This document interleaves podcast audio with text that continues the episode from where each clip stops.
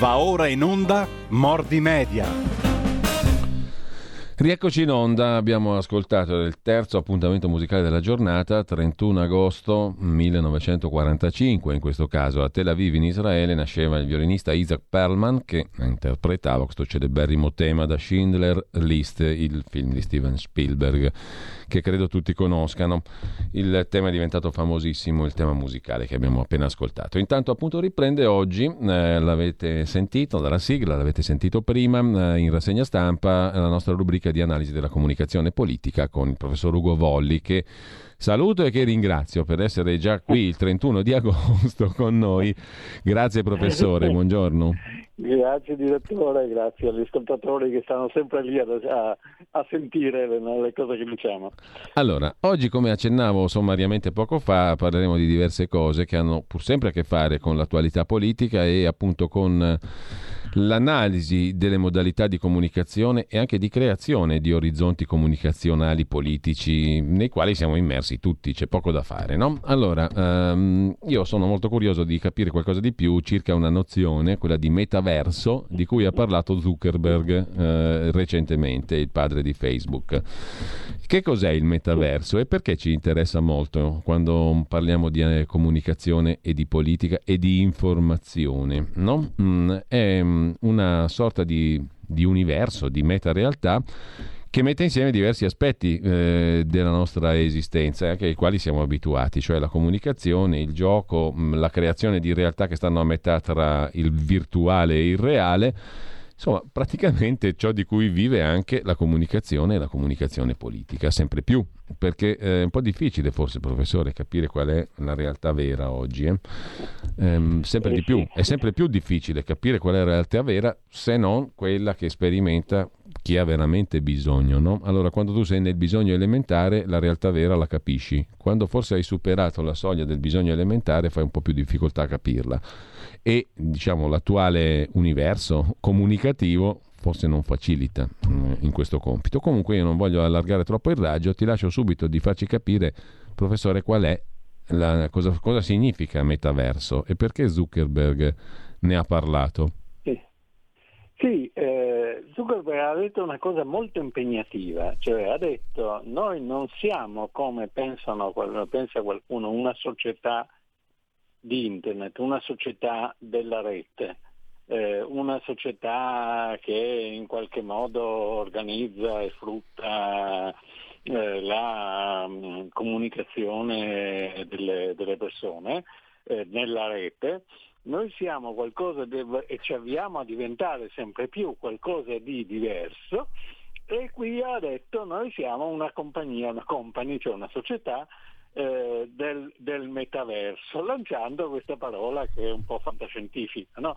E chiaramente universo al posto dell'universo c'è il metà che vuol dire al di là, non vuol dire quello che vuol dire metà in italiano, una parola che vuol dire al di là. Quindi noi siamo in qualche modo una compagnia che lavora, potremmo dire trans, no? Al di là a cavallo della distinzione fra ciò che è reale e ciò che è virtuale, ciò che è ludico e ciò che in qualche modo ha conseguenze sul mondo.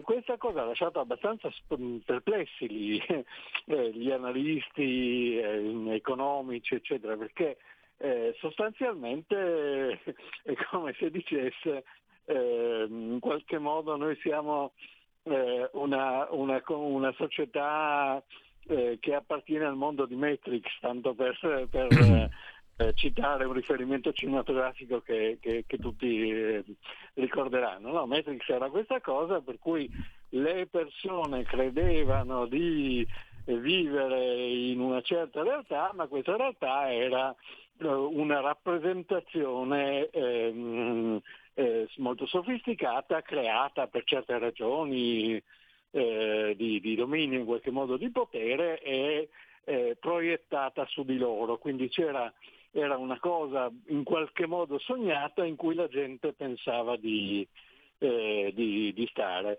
L'idea di Zuckerberg, che uno che avendo inventato Facebook non è, e avendolo gestito in questi anni con successo, anche se in maniera che spesso ci siamo trovati a criticare, non è assolutamente un cretino, è un'idea molto innovativa. Cioè lui sta dicendo l'economia grazie a internet, alla rete eccetera è cambiata. Oggi Google, Apple, Facebook eccetera eccetera valgono in borsa decine di volte, centinaia di volte più di delle grandi società di un tempo che gestiscono, che fabbricano macchine, che gestiscono aerei e cose del genere. Quindi il culmine dell'economia è in questo momento legata alla comunicazione in rete. Lui sta dicendo noi ci proponiamo di andare più in là e di metterci a cavallo fra la realtà concreta, appunto quella che... Beh, lui dice in sostanza vogliamo passare da social media company a metaverse company. Questo diceva, sì, cioè siamo una... e ci mettiamo in qualche modo su questo passaggio, su questo confine, su questo ponte per lui, che è quello in cui succederanno le cose nuove. Allora questa è una cosa che ci riguarda molto profondamente nel nostro discorso di comunicazione politica, perché da sempre la politica nasce sul simbolico, cioè non solo sui bisogni concreti immediati, ma sui desideri, sui sogni, sulle utopie, su quello che si vorrebbe ci fosse e non c'è, quindi sul virtuale in qualche modo, no? Questa è la cosa comune a tutte le politiche che hanno successo, che non sono semplicemente la risoluzione di problemi materiali, ma la capacità di proporre obiettivi, grandi utopie, grandi sogni collettivi, eccetera. Lui sta dicendo noi su questo facciamo business, noi su questo facciamo soldi e non ci basta semplicemente essere uno strumento di comunicazione come sono, ma vogliamo in qualche modo costruire il nostro mondo. Ecco, lui ha detto una frase molto forte, no? Sarà la cosa più vicina al teletrasporto che potremo sperimentare. Sì, di nuovo siamo in questa, da un lato questo di nuovo è la realtà che tutti quanti viviamo. No, io che sono nato nella prima metà del secolo scorso, mi ricordo quanto era difficile entrare in comunicazione fino a un certo punto, come non ci fosse, non so, la teleselezione, e quindi per avere un contatto telefonico da Trieste dove vivevo a Milano bisognasse passare per un centralino, fosse costosissimo e comunicativo e abbastanza complicato, no? E lo stesso valeva naturalmente per i viaggi fisici e così via. Quindi noi siamo in una società in cui la distanza ha perso molta della sua importanza e della sua influenza, no? Noi abbiamo lavorato negli ultimi 2 anni moltissimo da lontano, in telelavoro, abbiamo fatto didattica a distanza e tutto il resto, ci è piaciuto o non ci è piaciuto non importa, ma questo costituisce un superamento dei limiti dell'uomo, no? Noi in qualche modo virtualmente possiamo essere da qualunque parte, se uno usa WhatsApp e magari anche la comunicazione visiva di WhatsApp, cioè attiva questa cosa, può gratis parlare e vedere quello che fanno non so, i propri amici e parenti in questo momento in Australia senza problemi. Questa cosa qui che oggi ci sembra ovvia, per uno che si ricorda anche le cose di 20 anni fa, appare assolutamente innovativa, eccetera. E quindi non è proprio il teletrasporto, nel senso che non, ovviamente non possiamo toccarci o agire per il momento più che tanto a distanza, ma di questo si parla perché ci sono tutte le cose in realtà virtuali. Ecco, professore, qualcuno ha ricordato che già nel 2014, cioè un bel po' di anni fa, Zuckerberg ha acquistato il produttore di strumenti per la realtà virtuale Oculus, con già allora la speranza di integrare la realtà virtuale in una sorta di universo collegato a Facebook, dove poter giocare, guardare film, incontrarsi tramite avatar in piazze, per così dire, social, no? E Zuckerberg, anche se non si è andati avanti su questo tema in questi 7 anni, ha ripreso questo discorso, perché appunto ha dichiarato: vogliamo essere non solo presenti su internet, ma presenti di persona in spazi digitali, ipotizzando un mondo in cui le distanze fisiche siano annullate, tanto per quanto riguarda l'istruzione e per esempio appunto la scuola, quanto per quanto riguarda lo svago. Il nostro business model, ha detto ancora Zuckerberg, non deriverà dalla vendita di strumenti, di device a prezzi premium. Il nostro obiettivo è quello di raggiungere più persone possibili e rendere questi visori di realtà virtuale il più economici possibile, no? Per far sì che le persone possano accedere a questo metaverso e diventare parte di una vera e propria economia. Qui c'è un altro aspetto interessante, cioè avatar, abbigliamento e accessori digitali, nonché app e contenuti, tutto un mondo di beni è pronto a essere acquistato. Molto dell'esperienza del metaverso, ha detto Zuckerberg, deriva dalla possibilità di portare con sé i propri beni e i propri acquisti da un'esperienza all'altra, e appunto, ha detto, sarà la cosa più vicina al teletrasporto che potremo sperimentare. Qualcuno ha anche fatto qualche cifra, ha detto che Facebook sta investendo, secondo stime, circa 5 miliardi all'anno di dollari per sviluppare software e tecnologie collegate a questo progetto. Beh, io credo, come può incidere questo, diciamo, sulla società? E anche sulla politica, evidentemente. Io volevo ricordare che alcuni anni fa, forse qualcuno se lo ricorda, diciamo 10 anni fa, andava di moda, prima di Facebook, andava di moda un'altra applicazione, un altro sistema che si chiamava Second Life, in cui c'erano delle isole, tra l'altro isole in vendita che si compravano con soldi veri. Su queste si poteva costruire e si potevano usare anche per incontrarsi. Sì, a un certo punto la mia università comprò un'isola a caro prezzo e ci faceva le conferenze stampa e sperimentava la didattica. Solo che evidentemente quella cosa 10 anni fa era troppo avanti rispetto alle tecnologie, diciamo, ed era molto, molto elementare. Gli avatar, cioè diciamo i rappresentanti di ciascuno, erano dei pupazzetti molto semplici, eccetera. Probabilmente la scommessa di Zuckerberg è quella di togliere di rendere questa cosa così realistica da togliere la distinzione fra diciamo realtà fisica, o renderla molto sottile fra realtà fisica e realtà virtuale. La cosa importante dal nostro punto di vista è che la politica ha a che fare con lo stare assieme, no? La politica in qualche modo è il sistema di decisioni in cui si stabilisce assieme, con varie forme più o meno democratiche, che cosa fare. Ora, questo assieme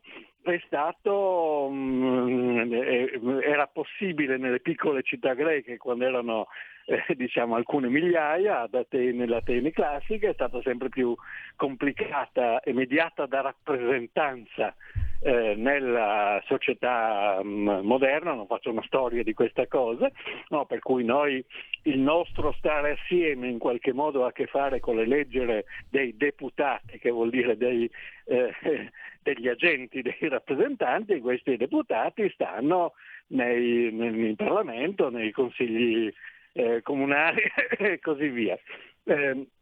L'idea che in qualche modo muove la rete, l'utopia che in qualche modo muove la rete fin dalle prime reti civiche degli anni 80 del secolo scorso, è di passare di qui a una sorta di democrazia diretta elettronica in cui si può in qualche modo convivere virtualmente anche in grandi masse grazie alla tecnologia.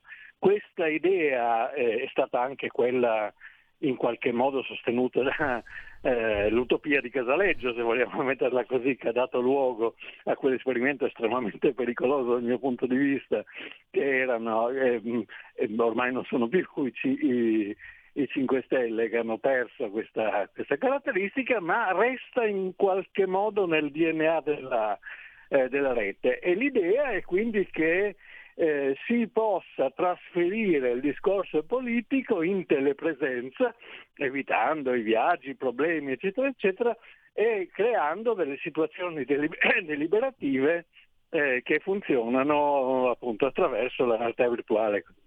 Questo è molto pericoloso da molti punti di vista, nel senso che intanto ovviamente c'è una selezione di classe, di competenze, eccetera, eccetera, che non tutti, perché non tutti potranno usare questi sistemi, sapranno usarli, vorranno usarli, eccetera.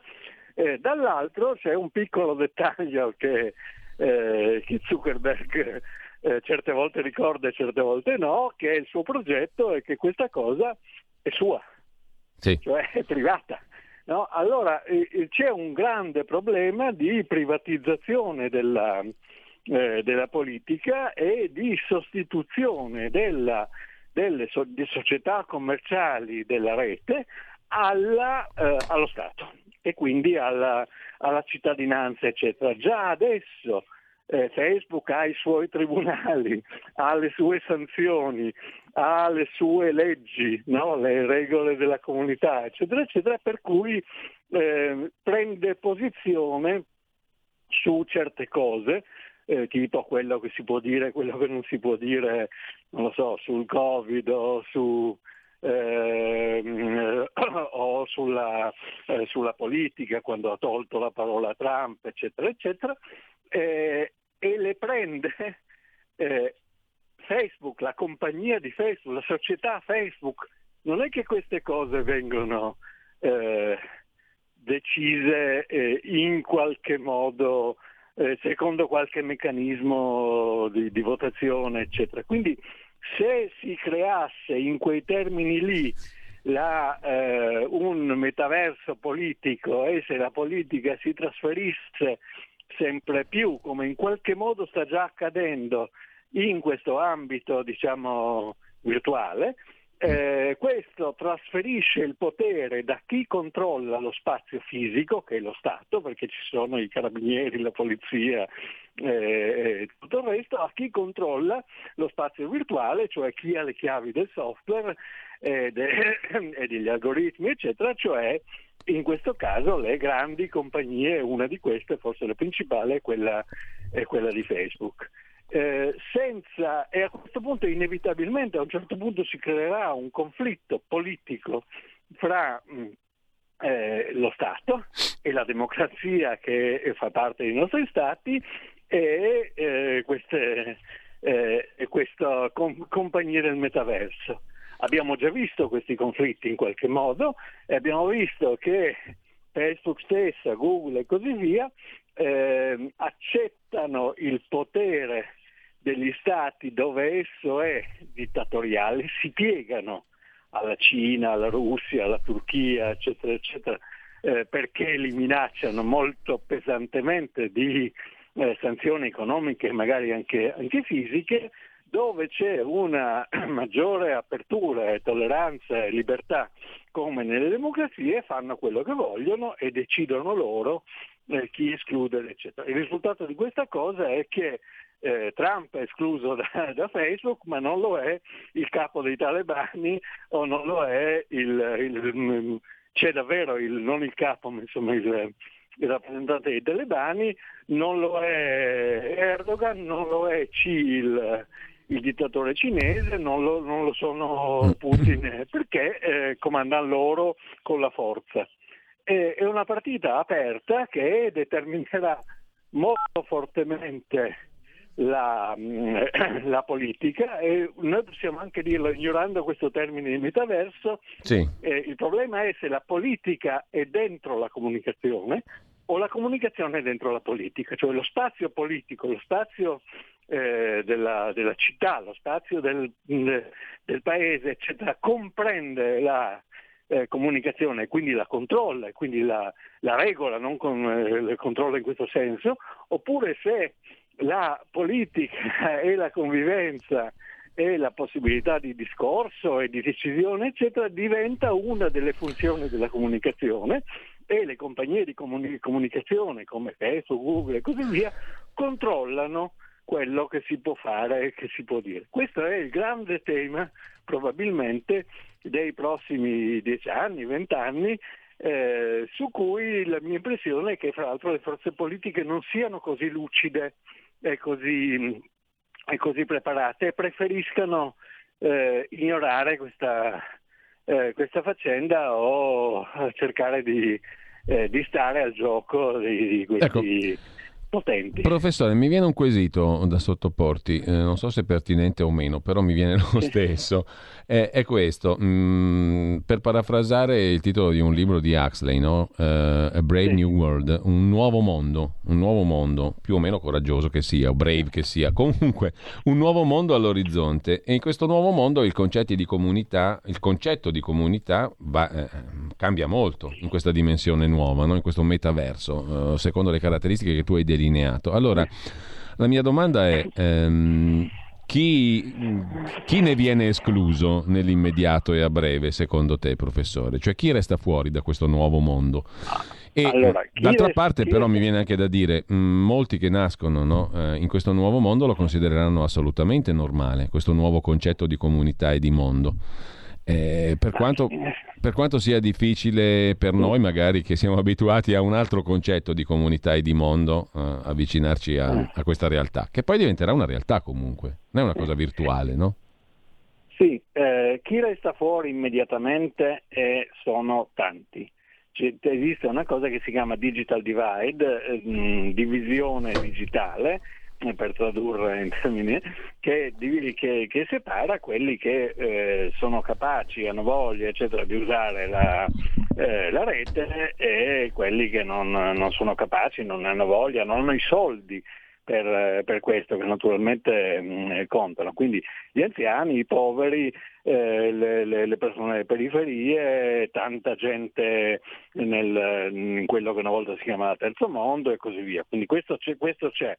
È probabile che lentamente ma progressivamente questo ci siano delle maggiori inclusioni, anche se dubito che gli homeless o piuttosto che gli anziani, eccetera, entrino in questa faccenda.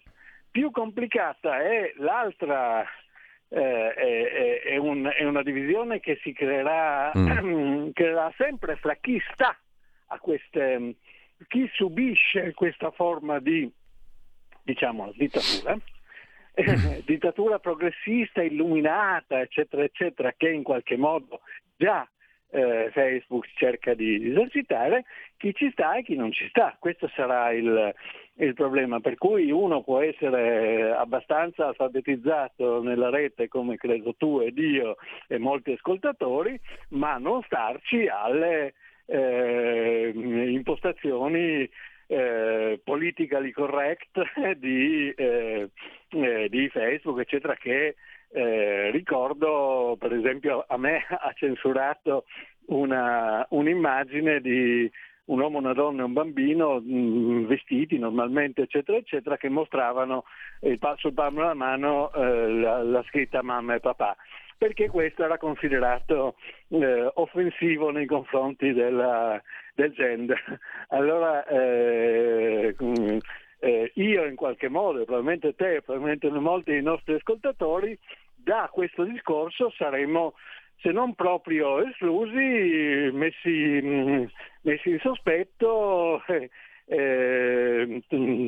diciamo, qualche volta sospesi, cioè messi virtualmente in prigione e emarginati. Allora, professore, ti devo fermare solo per la pausa delle 10, poi riprendiamo da qua, tra poco. Certo.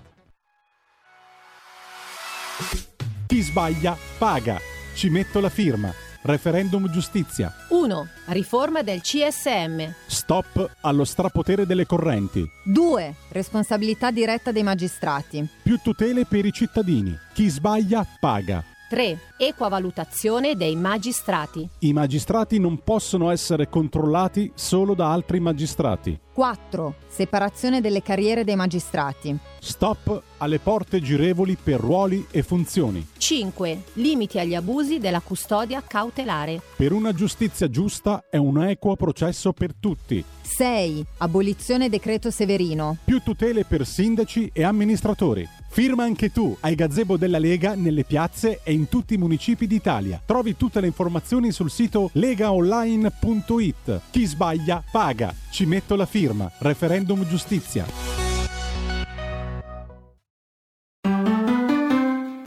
Il futuro appartiene a chi fa squadra. Le radio italiane si uniscono per giocare la partita da protagoniste. Nasce l'app Radio Player Italia. 140 stazioni in una sola rete. Scegli la tua preferita e ascolta il suono perfetto del digitale. Gratis, senza registrazione, senza interruzioni, compatibile con tutti i device. Le notizie, la compagnia, la musica scelta da chi la ama, la conosce e la vive. Scarica Radio Player Italia. Il futuro batte con la radio nel cuore. Anche RPL è disponibile su Radio Player Italia.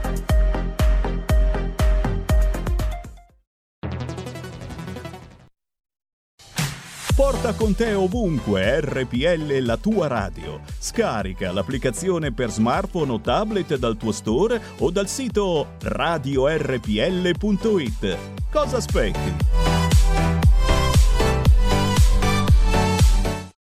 Rieccoci in onda con il professor Ugo Volli. Professore, questa nozione di metaverso che mette insieme aspetto ludico, politico, commerciale, realtà virtuale, realtà reale, è una nozione che un po' lascia sgomenti e molto, diciamo, ci interroga, no? Mi viene difficile anche rifletterci seriamente su questo tema, perché è tutto nuovo, appare tutto così, con dei barlumi, diciamo, di cose che già conosciamo e che vengono proiettate e dilatate in questa nuova realtà. Tu parlavi prima anche della emarginazione, in qualche modo, del giudizio, della messa al bando di soggetti non omogenei.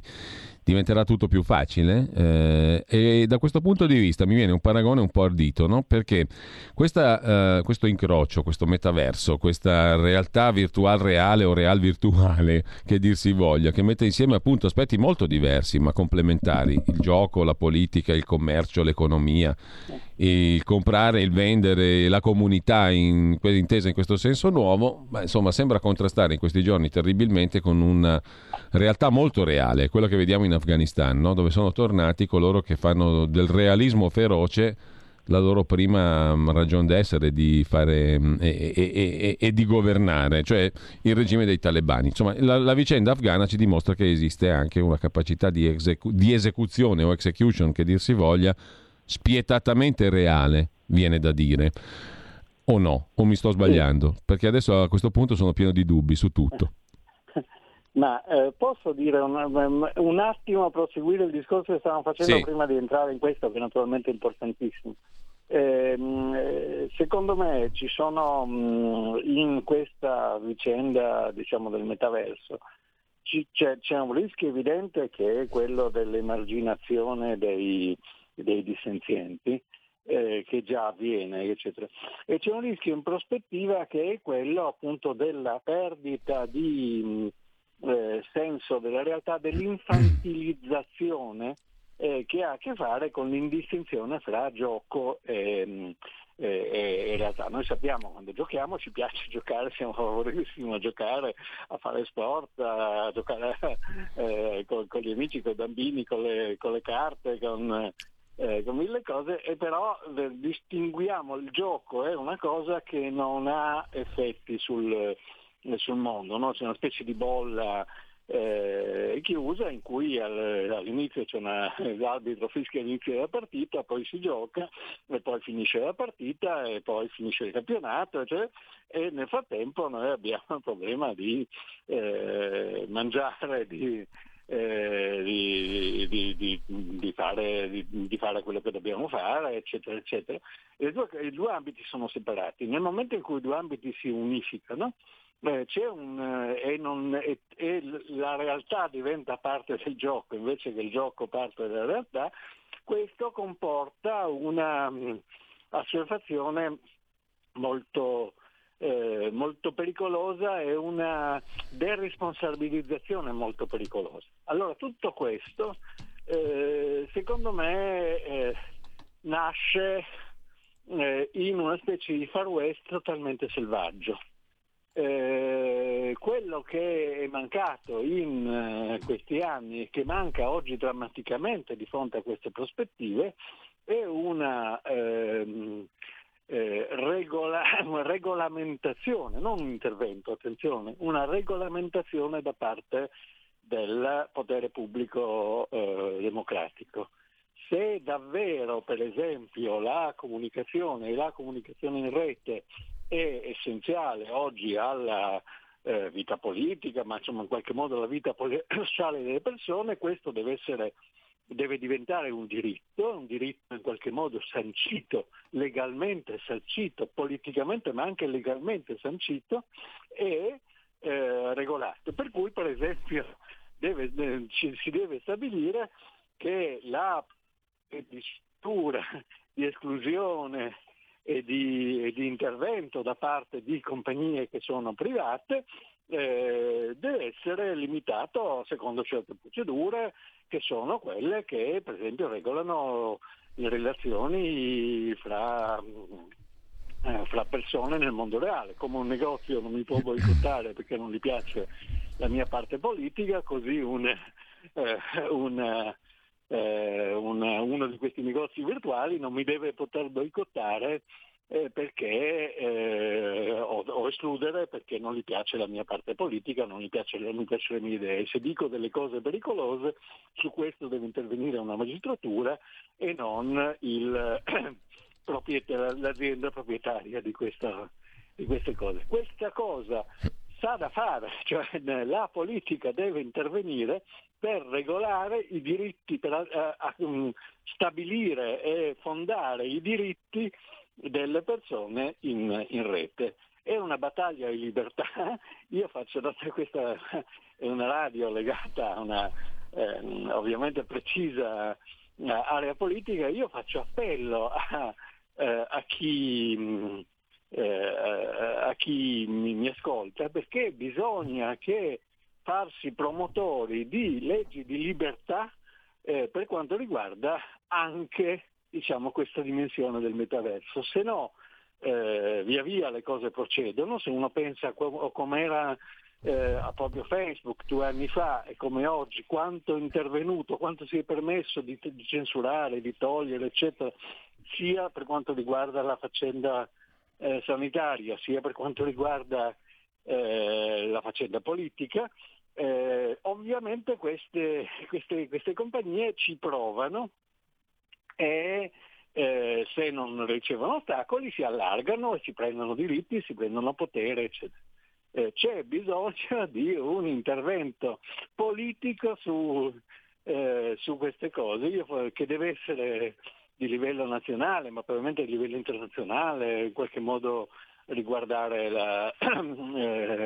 l'Unione Europea, eccetera, perché se no ci troveremo con una specie di rivoluzione non contrastata e la comunicazione diventerà proprietà di queste compagnie.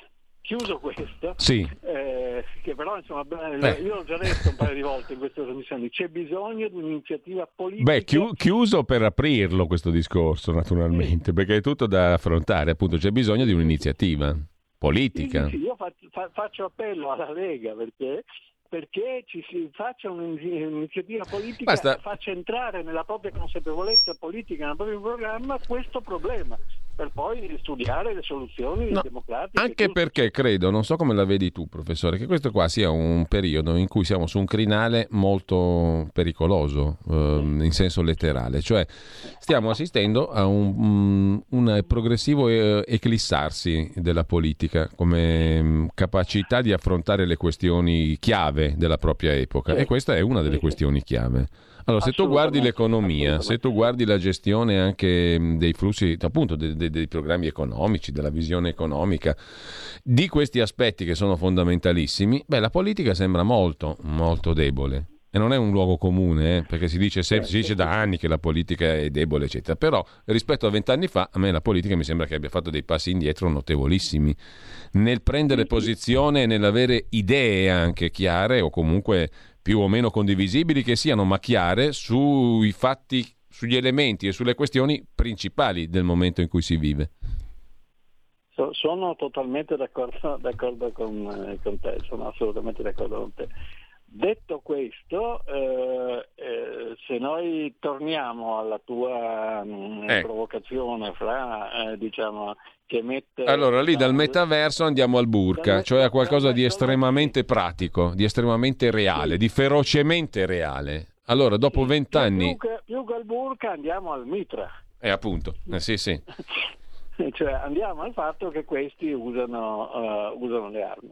Allora, di nuovo, questa cosa da un lato ha a che fare con la guerra, con le sue asperità e con la dittatura sanguinosa islamista che sta venendo fuori, ma dall'altro ha a che fare con problemi di comunicazione.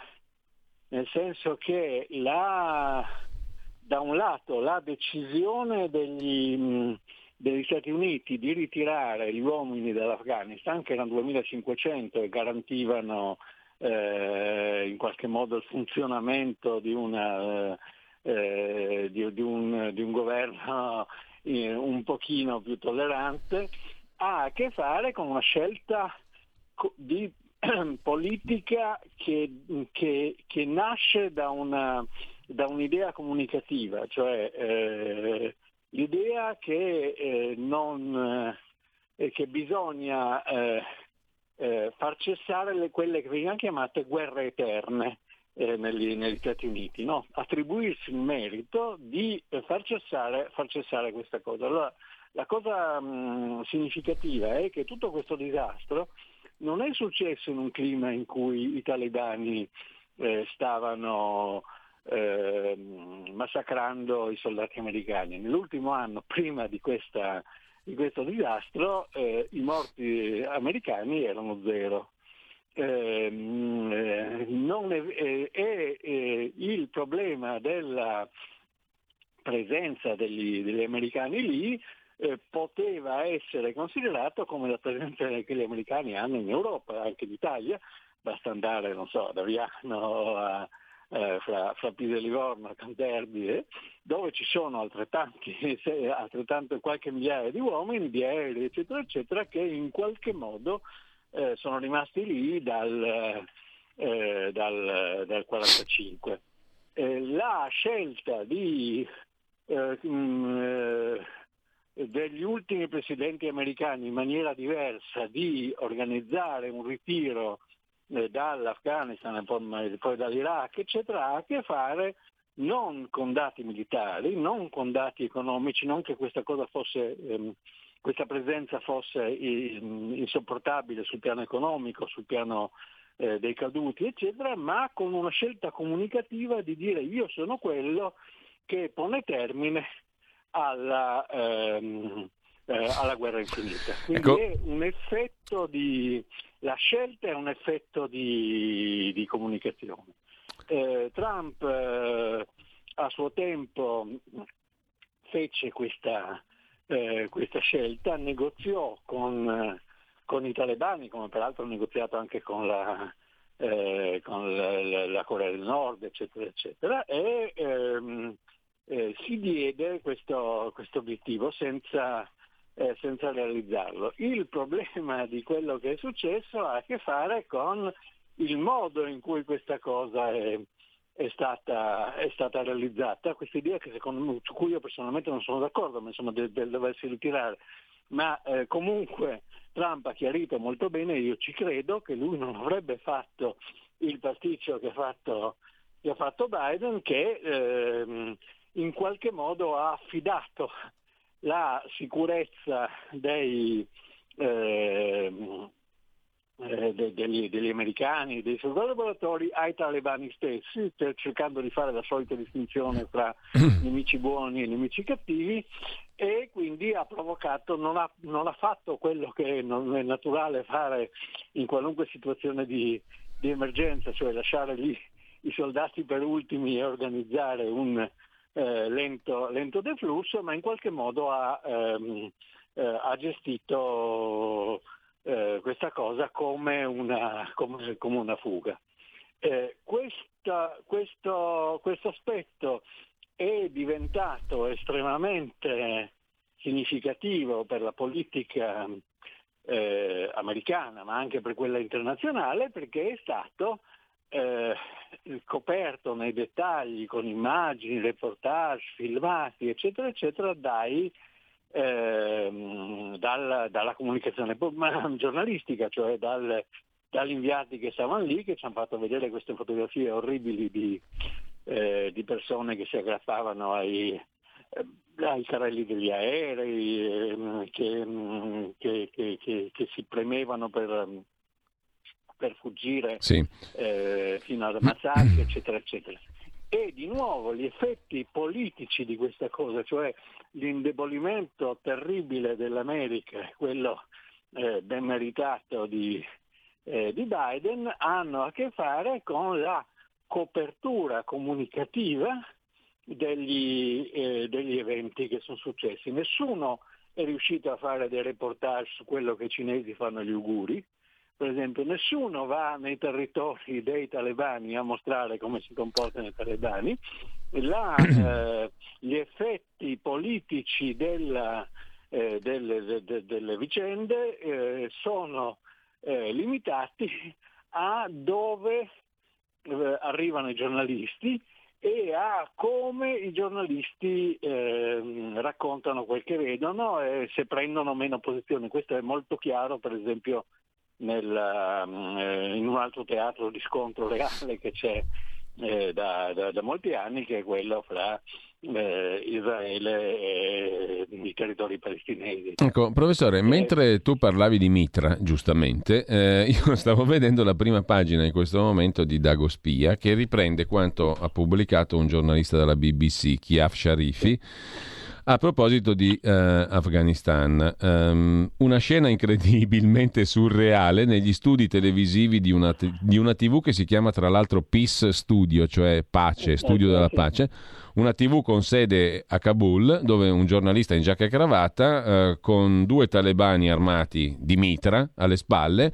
viene costretto a leggere un comunicato e a intervistare un esponente dell'Emirato Islamico. Poi l'intero filmato rivela che non sono solo due quelli col mitra, ma sono armati di tutto punto ben 8 persone intorno a lui. Al tavolo 8 terroristi armati, appunto, che parlano di tranquillità, di ordine ristabilito. Nella TV Peace Studio, lo studio della pace. No, sì, colpisce questa cosa. Sì, ma anche perché questo ci colpisce da molti punti di vista, cioè colpisce dal fatto che appunto col mitra la loro condizione giornalista, ma loro hanno bisogno di comunicare certe cose. E questo mi ricorda i filmati che i terroristi in Iraq, per esempio, mandavano quando avevano le loro vittime, per esempio Quattrocchi, eccetera, eccetera, e li facevano vedere, li facevano dire certe cose, leggere certi comunicati, oppure li facevano vedere mentre li ammazzavano. L'ISIS è stato particolarmente esperto in questo tipo di cose.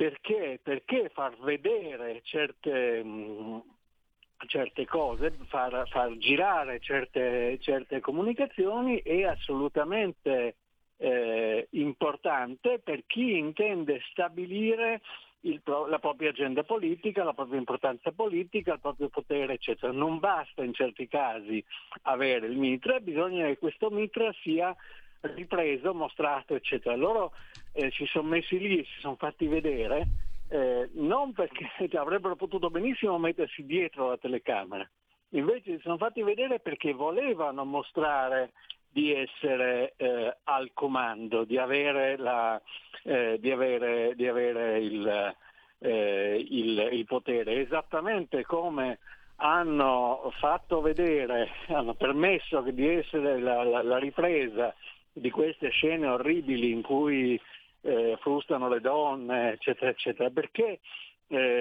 far vedere queste cose ha più effetto che nasconderle, se nel momento in cui si vuol farlo, perché costituisce un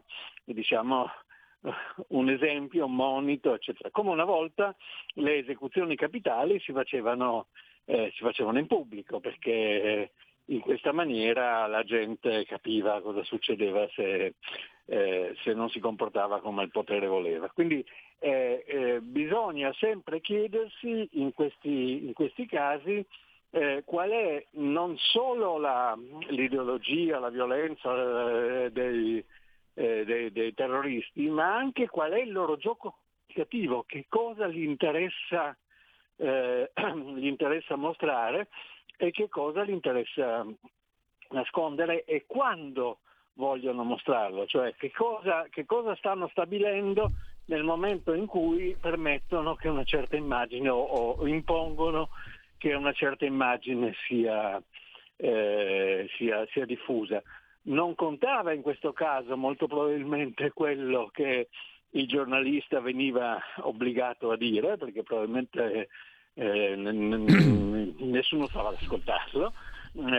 Un'immagine comunica 10 volte di più di un discorso magari infarcito di termini retorici, coranici e cose del genere. Quello che comunque la comunicazione è l'immagine in questo caso, e l'immagine dice: noi siamo al potere, noi abbiamo le armi, noi siamo in grado di far fare quello che vogliamo, attenti a voi, perché se non fate come diciamo noi, vi ammazziamo. Professore, io non ho annunciato l'apertura delle linee, ma dalla regia mi comunico che c'è comunque un ascoltatore che vuole intervenire, lo facciamo intervenire subito. E intanto ti cito anche Laura, che via WhatsApp da Bologna ci scrive a proposito dell'argomento precedente: con internet, oltre allo spazio, si è persa la nozione di tempo, perché le ore passano senza accorgercene, e soprattutto si è persa la capacità di aspettare, c'è tutto subito, immediatamente.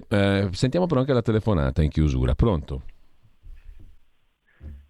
Pronto, buongiorno. Chi è in linea? È caduta, presumo? Pronto? No, verifica dalla regia, la telefonata è caduta. Allora, professore, abbiamo questa osservazione di Laura sul tempo e sullo spazio, ma abbiamo anche, giusto il tempo per chiudere con un'altra. C'è una telefonata, non so se è la stessa, la sentiamo al volo. Pronto? Pronto? Buongiorno. Buongiorno. Vorrei chiedere un parere al dottor Volli su quello che sta succedendo in base a quello che state dicendo adesso, quello che sta succedendo adesso in Italia.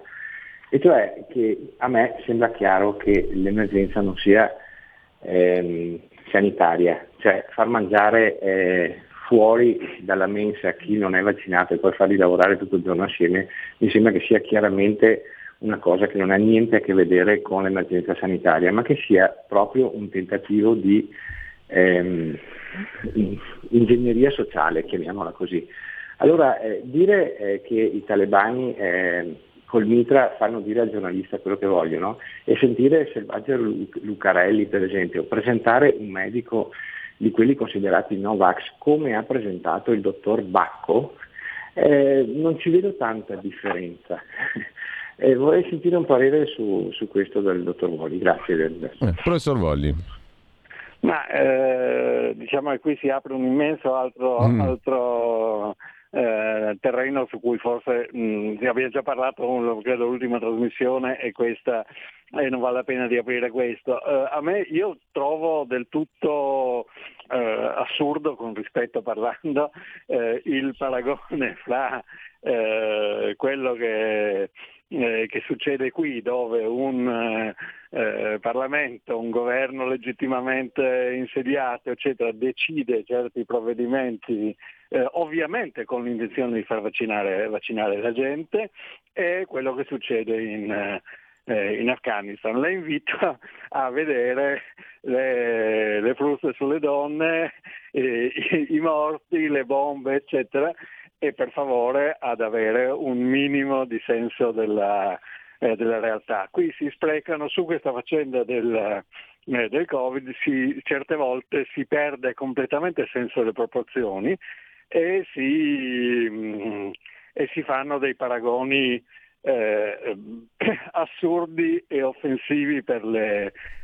vittime. È offensivo e assurdo la stella gialla che alcuni si mettono, è offensivo e assurdo dire che quello che succede in questo paese somiglia a quello che succede in Afghanistan, perché quello che succede in Afghanistan è veramente un'altra storia, cioè veramente questione di non di farsi una punturina, ma che ti tutela dalla malattia, ma di ammazzare la gente, di schiavizzare le donne, eccetera. Professore, questo è un discorso molto lungo, cioè.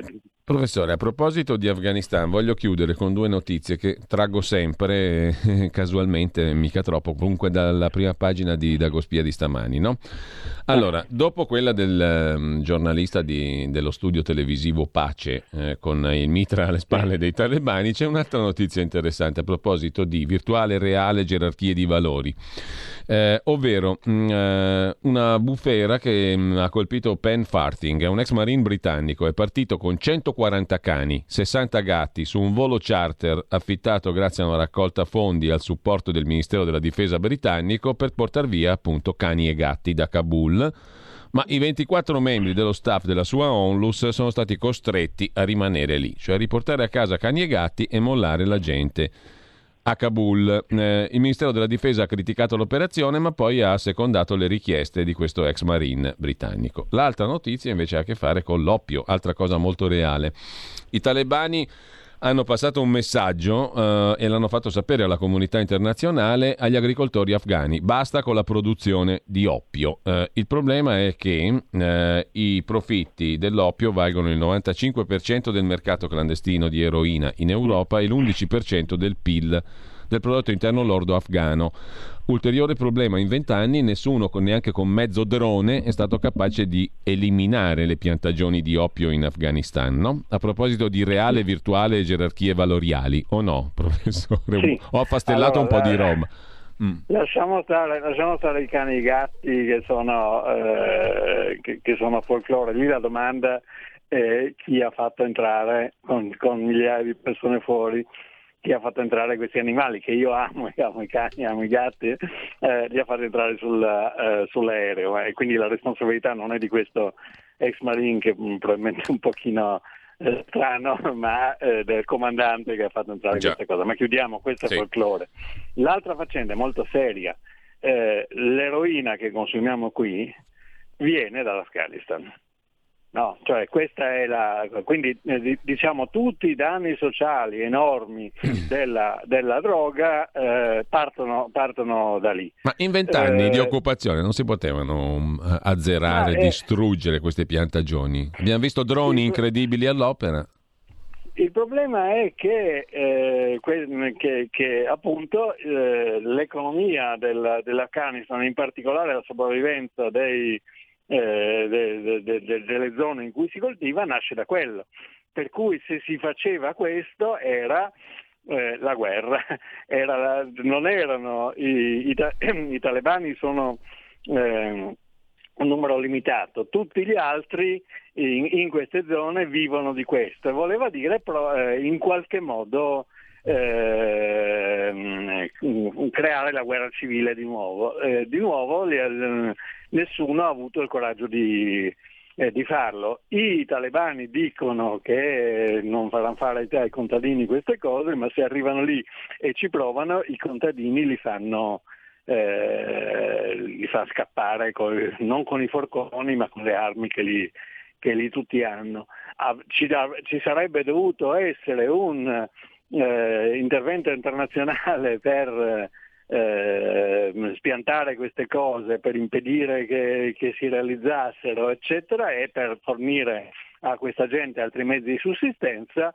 In realtà nessuno ha fatto niente, questo è l'orribile verità, e senza dubbio ai talebani di questo non importa nulla. Bisogna considerare che l'Afghanistan non è uno stato, ma è un insieme di tribù, e queste sono tribù combattive che difendono il loro business. Allora, ci salutiamo qua. Io ringrazio davvero il professor Ugo Volli che è stato con noi. Ci diamo appuntamento alla prossima settimana. Ci sarà qualche cambio di palinsesto per novembre e dicembre, forse. Comunque, per il momento, appuntamento a settimana prossima. Grazie davvero a Ugo Volli. Grazie mille. Grazie, direttore. Grazie agli ascoltatori. E grazie a chi ci ha seguito. Naturalmente, buon ascolto adesso con Antonino Danna alla conduzione. Oggi pomeriggio avrete modo di riascoltare invece molto dettagliatamente le parole di Matteo Salvini pronunciate in questi giorni in diverse occasioni a partire dalle ore 15 al posto del punto politico di Pierluigi Pellegrin, che meritatamente è in ferie. È toccato lui adesso dopo l'agosto e il luglio che ha un po' così condizionato anche il nostro palinsesto. Comunque pronti a ripartire in ogni caso. Buona prosecuzione di ascolto a tutti. Avete ascoltato Mordi Media.